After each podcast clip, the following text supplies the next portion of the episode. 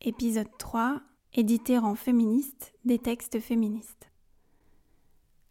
Pendant que je traduisais, en mars et en avril, on m'a souvent demandé comment j'allais.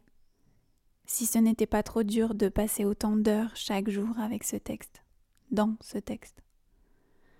Non, ce n'était pas dur étrangement. Je crois parce que, dans le livre, Anna porte plainte. Elle parle. Elle agit. Autour d'elle, les gens parlent, agissent. Ce n'est pas le roman de l'indicible, de l'immobile, du ressassement, du ressenti. C'est un roman du mouvement. Le temps ne s'arrête pas la nuit du viol. Tout se met à bouger. Tout bouge pour Anna, pour son entourage et pour le lecteur et la lectrice. Tout bouge, les sentiments et puis tout le reste, les idées, les arguments, le corps entier. Non, ce n'était pas dur, c'était même un soulagement de vivre ça par procuration. C'est l'avant et l'après-traduction qui a peut-être été un peu plus fatigant. Je dis ça en souriant. Salut Benoît, c'est bien si tu penses à pas parler de zone grise, plutôt parler d'un roman qui dénonce la pseudo-zone grise. Salut Benoît, quand tu dis deux mois plus tard une plainte est déposée, je trouve que c'est bien en fait si ça reste à l'actif parce que Anna elle est, elle est active, elle porte plainte, c'est elle. Page 27, encore ce mot survivre. T'as mis survivre encore. Non, non, c'est vraiment le mot qui est important quoi. Page 13, pourquoi se sépare-t-il? Peut-être aussi le fait qu'il a été socialisant en tant que garçon. Tu proposes qu'il a grandi en tant que garçon, c'est important de garder socialisé les baignée de discours féministes. Clairement, elle à l'oral, elle va dire socialisée. Page 21 du fichier 2. Dis donc qu'elle trouve ça étrange, victime de viol. Tu proposes juste un viol. Je suis pas pour. Ce qu'elle trouve étrange, Verena, c'est pas qu'il y ait eu un viol. Ça, il en arrive euh, une fois toutes les 7 minutes en France. C'est plus que Anna se dise victime de viol puisqu'elle n'a pas le comportement que Verena estime adéquat. Salut Benoît, par rapport au quatrième de couve, ils passent une nuit ensemble puis une deuxième. Quelque chose n'a pas tourné rond. Jonas a violé Anna, c'est pas quelque chose n'a pas tourné Elle va se débattre seule avec le poids de ce non-dit. C'est pas un non-dit, puisqu'elle le dit. Comment mettre des mots sur l'indicible? C'est pas indicible, c'est un viol. Obtenir réparation dans une société qui ne sait pas entendre. Ben, la société, elle sait très bien entendre, hein, c'est juste qu'elle en a rien à foutre. Et puis après, l'agression, c'est un viol en fait. Tu verras. Écoute, passe une euh, bonne journée, on se rappelle quand on a travaillé ensemble, j'ai souvent joué la carte de la féministe pour euh, demander à changer des choses. Comment c'était pour toi de travailler avec une féministe intégriste? Eh ben, en fait, euh, je ne sais pas si tu le garderas au public, mais euh, la féministe intégriste m'a paru plus facile et plus ouverte au dialogue que la négociatrice de contrat. Je trouve que j'apprécie plutôt quand il y a un parti pris fort, du moment qu'il est en cohérence avec le, texte. En fait, mon maître mot quelque part dans ma politique éditoriale, dans mes choix, c'est de la cohérence. Et j'aime rencontrer des êtres cohérents. Et si je puis dire, là, j'avais une autrice, une traductrice qui était cohérente et ouverte. Et quel que soit le sujet que tu as abordé, tu m'as toujours fait part d'une forte préférence, d'une inclination, d'une intuition. Et tu m'as jamais dit c'est ça ou rien. Et c'est parfois, euh, il faut dire, quand même une partie du discours féministe qui consiste aussi à, séparer les choses en, deux, options. Je l'ai raconté dans le premier épisode. J'ai découvert Nichts was uns passiert de Bettina Wilpert en janvier 2018, dans le cadre d'un atelier de traduction. Et c'est lors d'une rencontre avec différentes maisons d'édition parisiennes que j'ai parlé du livre à Benoît, du Nouvel Attila. Je ne cherchais pas à le convaincre, j'avais plutôt prévu de proposer ce livre à des maisons spécialisées dans les textes féministes et à des éditrices. Le moment venu, aucune n'en a voulu. Celles qui ont justifié leur refus ont souvent mentionné le style. Une écriture trop blanche pour l'une, un style trop particulier pour l'autre. Le style, c'est justement ce qui a intéressé Benoît. Qu'est-ce qui t'a donné envie de faire ce livre?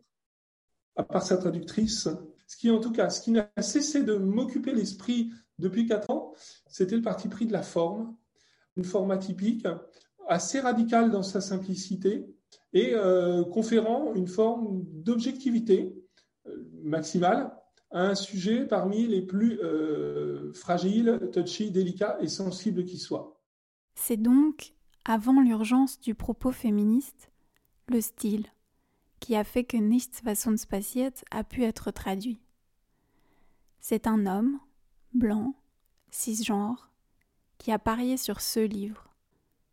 J'ai encore du mal à réaliser, je crois. En 2020, Marianne Zuzula, l'éditrice qui a pris sous son aile mon tout premier projet de traduction, Au Simone de Julia Korbik, me reparle de Nichts was passiert. Elle veut relire mon essai. Je saute de joie. Mais après quelques mails et plusieurs coups de fil, elle décide de ne pas le faire. Cette fois, ce n'est pas le style le problème. Elle a peur qu'on s'identifie à Jonas. Sur le coup, j'ai envie d'hurler, mais pas du tout, ne t'inquiète pas, c'est clair pour tout le monde qu'Anna a été violée. Mais ce serait un mensonge. Depuis le début, pour moi, la force de ce livre réside dans le fait qu'on peut s'identifier à Jonas. Parce que l'alcool est omniprésent dans notre société, et en particulier en soirée. On a peut-être déjà été, ou l'on connaît quelqu'un, quelqu'une qui l'a été, celui ou celle qui a couché bourré avec une autre personne sans avoir aucune preuve le lendemain que c'était une relation consentie, si ce n'est un vague souvenir. C'est justement parce qu'Anna n'est pas toujours aimable et que Jonas a plusieurs qualités que ce roman permet de dépasser l'expérience individuelle pour s'attaquer à la source du problème et non à son visage. La racine est sociétale, l'agresseur n'est qu'un fruit, sans cesse renouvelé. Qu'on s'identifie à Jonas, voire qu'on prenne son parti, ce n'est pas un risque, c'est une réalité.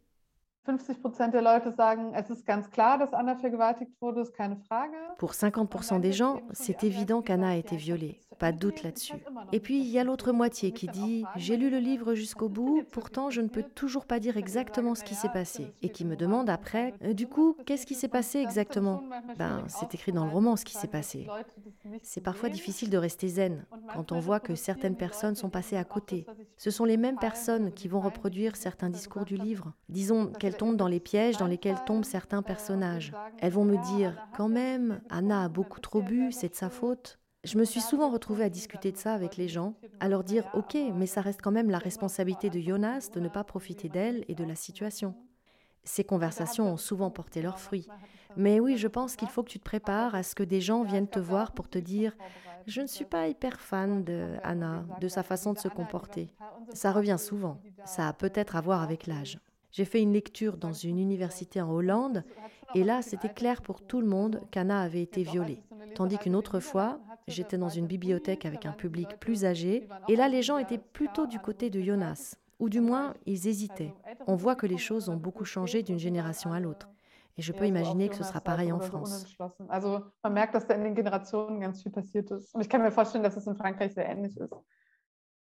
Qu'on soit clair, le fait qu'on puisse comprendre ou s'identifier à ce qu'a fait Jonas n'est pas un problème.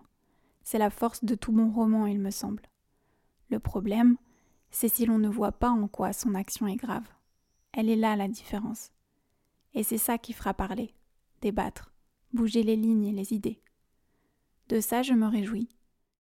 Est-ce que tu as eu peur de le faire et est-ce que tu as eu peur de ne pas être la bonne maison pour ce livre? Ah, alors en fait, euh, non, non, au contraire, il a une portée féministe et universelle. Il a beau être écrit par une femme et euh, démarré par le, témoignage d'Anna.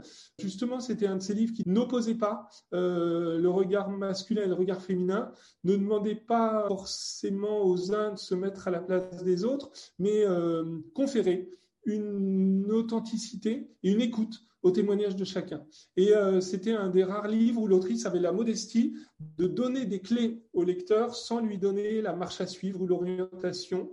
C'est au lecteur de faire son propre choix, de suivre ses propres doutes et quelque part aussi de, formuler sa propre réflexion sur euh, des thématiques très quotidiennes tellement elles vont euh, puiser vraiment dans les voilà dans la fréquence de l'expérience de quasiment de tout un chacun aujourd'hui. Et donc, c'est un livre, euh, c'est un livre féministe, mais c'est aussi un livre humaniste.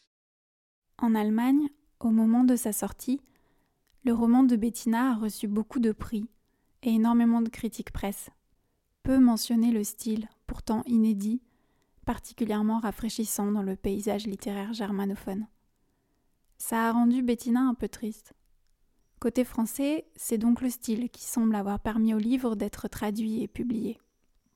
Moi, c'est ça qui m'a rendu un peu triste. Mais aujourd'hui, je le vois comme un cheval de Troie qui permet de parler de tout un tas d'autres sujets, sociétaux et féministes, et ce, avant même la sortie du livre. Concernant la couverture, on a été en, en désaccord, plus précisément sur le choix des cœurs. Oui, donc la couverture a été composée par un graphiste du Seuil et euh, les graphistes sont très contents quand on vient leur demander de faire la création eux-mêmes. Et François-Xavier, euh, connaissant euh, la lecture du texte comme quelque chose de très épuré, au style direct, immédiat, a eu ce, ce parti pris de travailler à partir de smileys très minimalistes et c'est les smileys qui sont pas ma tasse de thé au quotidien. Eh ben, pour moi, ont eu cette vertu, c'était d'ouvrir justement la force universelle du symbole, c'est-à-dire d'être susceptible de toutes les interprétations. Il n'est pas question d'amour dans le livre. Il est question d'un viol. C'est ce que je dis à Benoît le jour où il m'envoie le projet de couverture. Même si la portée symbolique est nécessairement subjective, je l'entends bien, Chacun, chacune y projettera ses propres références et sentiments du moment. Le cœur rouge me semble quand même assez univoque. C'est le symbole de l'amour. Or, Jonas ne brise pas le cœur d'Anna, il la viole. La force pour moi de cette euh, demi-symétrie, c'était que on pouvait renvoyer chacun des éléments alternativement à chacun des deux personnages principaux. C'est-à-dire qu'il pouvait y avoir l'œil ouvert de l'observateur et du témoin, mais aussi l'œil ouvert de celui qui agit comme si son action pouvait être vue de tous et affichée sans complexe sur l'espace public. Dans l'œil fermé, on pouvait voir l'œil de celui qui a quelque chose à cacher ou seul l'œil de celui qui espionne. Et dans la bouche, eh bien, je voyais à la fois d'un côté une bouche mutique, qui, euh, c'est-à-dire qui gardait obstinément le silence, une bouche cicatrisée qui pouvait symboliser à la fois la bouche blessée, empêchée de parler, ou la bouche euh, justement euh, traîtresse, refusant la parole. Et il se trouve que pour moi, elle, débouchait directement sur la thématique centrale du livre, si j'ose dire, sans, excès. Je dirais que c'est l'accès, la parole, l'accès à la parole, la formulation des mots et du langage. Ça fait dix jours aujourd'hui que j'ai reçu le carton avec mes exemplaires gratuits. Dix jours que dix exemplaires de Ça n'arrive qu'aux autres sont empilés sur mon bureau. Dix jours que je regarde ces cœurs en guise de bouche. Dix jours et le texte n'a pas changé. Toujours pas d'histoire d'amour entre Jonas et Anna. Mais ce matin, j'ai réalisé que de l'amour, le livre en regorge, jusqu'à inonder mon bureau parce qu'il en faut de l'amour pour être capable de rouvrir les yeux. Il en faut de l'amour pour parler, pour sauter sur son vélo et porter plainte auprès d'un policier. Il faut sacrément s'aimer soi-même pour être capable de survivre dans cette société. Alors je décide que ces cœurs symboliseront l'amour qu'Anna se témoigne à elle-même, à tous les moments de cette histoire. L'amour que, je l'espère, ce livre déversera sur les victimes, les survivants et survivantes, toutes les personnes qui n'ont pas consenti au dépassement d'une frontière, que ce dépassement corresponde à la définition légale du viol ou pas. Je suis heureuse que le livre ait Benoît pour éditeur, que ce soit lui qui le défende auprès des représentants, représentantes des libraires. Je suis heureuse qu'on ait eu toutes ces conversations, ces moments de friction, que des choses aient bougé en lui, dans sa maison, dans ses pratiques, et que des choses aient bougé en moi aussi, heureuse d'avoir eu d'autres discussions que celles confortables de ma bulle habituelle. Dans son livre La révolution féministe, Aurore Cochelin écrit À un niveau individuel, il faut aussi détruire ce mythe de l'espace safe. L'espace safe ne peut pas être une fin en soi. Il est trop limité. Et, à l'extérieur, le reste de la société demeure inchangé. Il faut bien plutôt faire un usage dialectique de l'espace safe, c'est-à-dire du cercle de parole en non-mixité. Celui-ci doit être un instrument pour se rendre plus puissante, plus sûr de soi, et pour pouvoir revenir dans les cadres mixtes, non safe, donc dans le reste de la société. On n'échappe pas aux dominations. Dire le contraire, ce serait mentir aux gens et créer de faux espoirs ce qui n'implique pas une vision fataliste ou pessimiste. C'est aussi comprendre qu'on n'a pas le choix et qu'il faut tout changer. Il est un collectif qui, à mon avis, œuvre en ce sens. Je l'ai découvert il y a peu lors des assises de l'édition féministe à Montreuil, le collectif édité en féministe, composé des éditions Blast, Daron, Du Commun, Hystérix et Associés, Premier matin de novembre, Le Passager clandestin, des Lisières et du collectif Mémoire minoritaire. Désormais ouvert à toutes celles et ceux qui souhaitent réfléchir à ces questions, ce collectif se réunit régulièrement pour discuter de ce que signifie et peut signifier éditer en féministe, afin d'œuvrer à un monde éditorial plus respectueux, sans violence, sans abus, à l'heure où le féminisme est devenu à la mode. On ne dit pas qu'on a les bonnes pratiques. En tout cas, euh, c'est un, lieu en fait de réflexion justement pour euh, être le plus en adéquation avec euh, notre éthique. Maude Leroy, éditrice aux éditions des Lisières et aussi être un lieu ressource par rapport à, voilà, à ces pratiques-là, à cette éthique-là de éditer en féministe, féministe au pluriel du coup. Alors ce serait quoi les bonnes pratiques? Peut-être la langue, euh, voilà, la langue inclusive sur euh, l'accompagnement des autoristes, essayer de faire des contrats équitables le plus avantageux possible pour les autoristes. En tout cas, être attentif, attentive à ça. Après, il y a l'accompagnement, comment on va accompagner euh, des autoristes, comment on accompagne des textes, être dans des rapports euh, horizontaux, questionner les inégalités de genre euh, dans le monde éditorial, parce que voilà, est-ce que est-ce que cette arrivée massive en fait de livres sur le féminisme s'accompagne de changements structurels dans le monde éditorial? Si un tel collectif existe aujourd'hui, c'est aussi pour contrecarrer les dérives du phénomène de mode qu'est devenu le féminisme. Car si beaucoup se réjouissent que chaque maison ou presque compte désormais un ouvrage dit féministe à son catalogue, s'en rengorge même parfois, il ne faudrait pas ignorer les dangers de ce qui peut apparaître à première vue comme une avancée. Si des gros groupes vont s'emparer de ces textes parce qu'en ce moment, il y a vraiment une vague euh, qui est née après MeToo et qu'il y en a qui ont senti que c'était un filon qui marche, comme euh, ils ont pu s'emparer de l'écologie ou d'autres choses euh, sans pour autant avoir des pratiques euh, qui sont dans une éthique écologique. C'est ça qui est à craindre parce qu'une fois que la vague sera passée, qu'est-ce qui restera des textes? Si c'est pas quelque chose qui vient des tripes, enfin je veux dire qu'il y ait une, conviction, c'est traité comme une marchandise en fait. C'est dangereux. Enfin, je trouve pour, pour un sujet aussi délicat, c'est très dangereux qu'il soit utilisé à des fins mercantiles en fait. Pour moi, c'est l'existence de tels lieux de réflexion, non mixtes, au sens de composés exclusivement de personnes féministes, qui permet de se réjouir que des ouvrages sortent chez des éditoristes qui n'ont pas nécessairement les pratiques idoines. Ces lieux font le lien entre l'espace safe et l'espace non safe, pour reprendre la distinction d'Aurore Cochelin. Et puis ils nous regroupent, nous, les autoristes, traductrices, éditorices, lectrices aussi, féministes, pour que de nos bouches en cœur sortent des voix puissantes, dénonçantes, vectrices de mouvement. Les choses changent. Contrairement à ce que je craignais, je n'ai pas eu à me battre pour changer les clauses de mon contrat. Pour le nouvel Attila, il allait de soi de mettre mon nom en couverture, de m'accorder un paragraphe de remerciement et d'aligner mes droits d'autrice sur les recommandations de la TLF. Frileux au départ sur l'écriture inclusive, Benoît a fini par l'utiliser pour tous ses supports de communication. Concernant la couverture, je suis heureuse qu'elle plaise à tout le monde dans la maison. Et même si je la trouve toujours un peu étrange, franchement, elle est quand même super stylée, non? Les choses changent.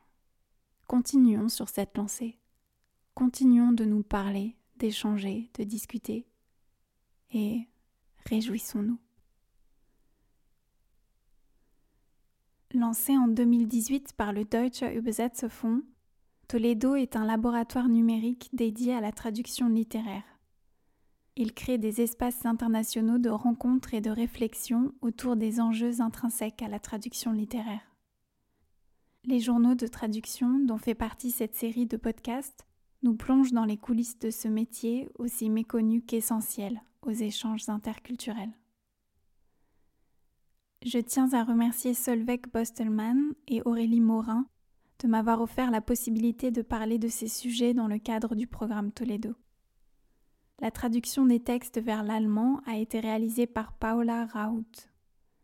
Merci à Paola Raoult, Agnès Guipon et Marco Volt pour avoir prêté leur voix à ce podcast.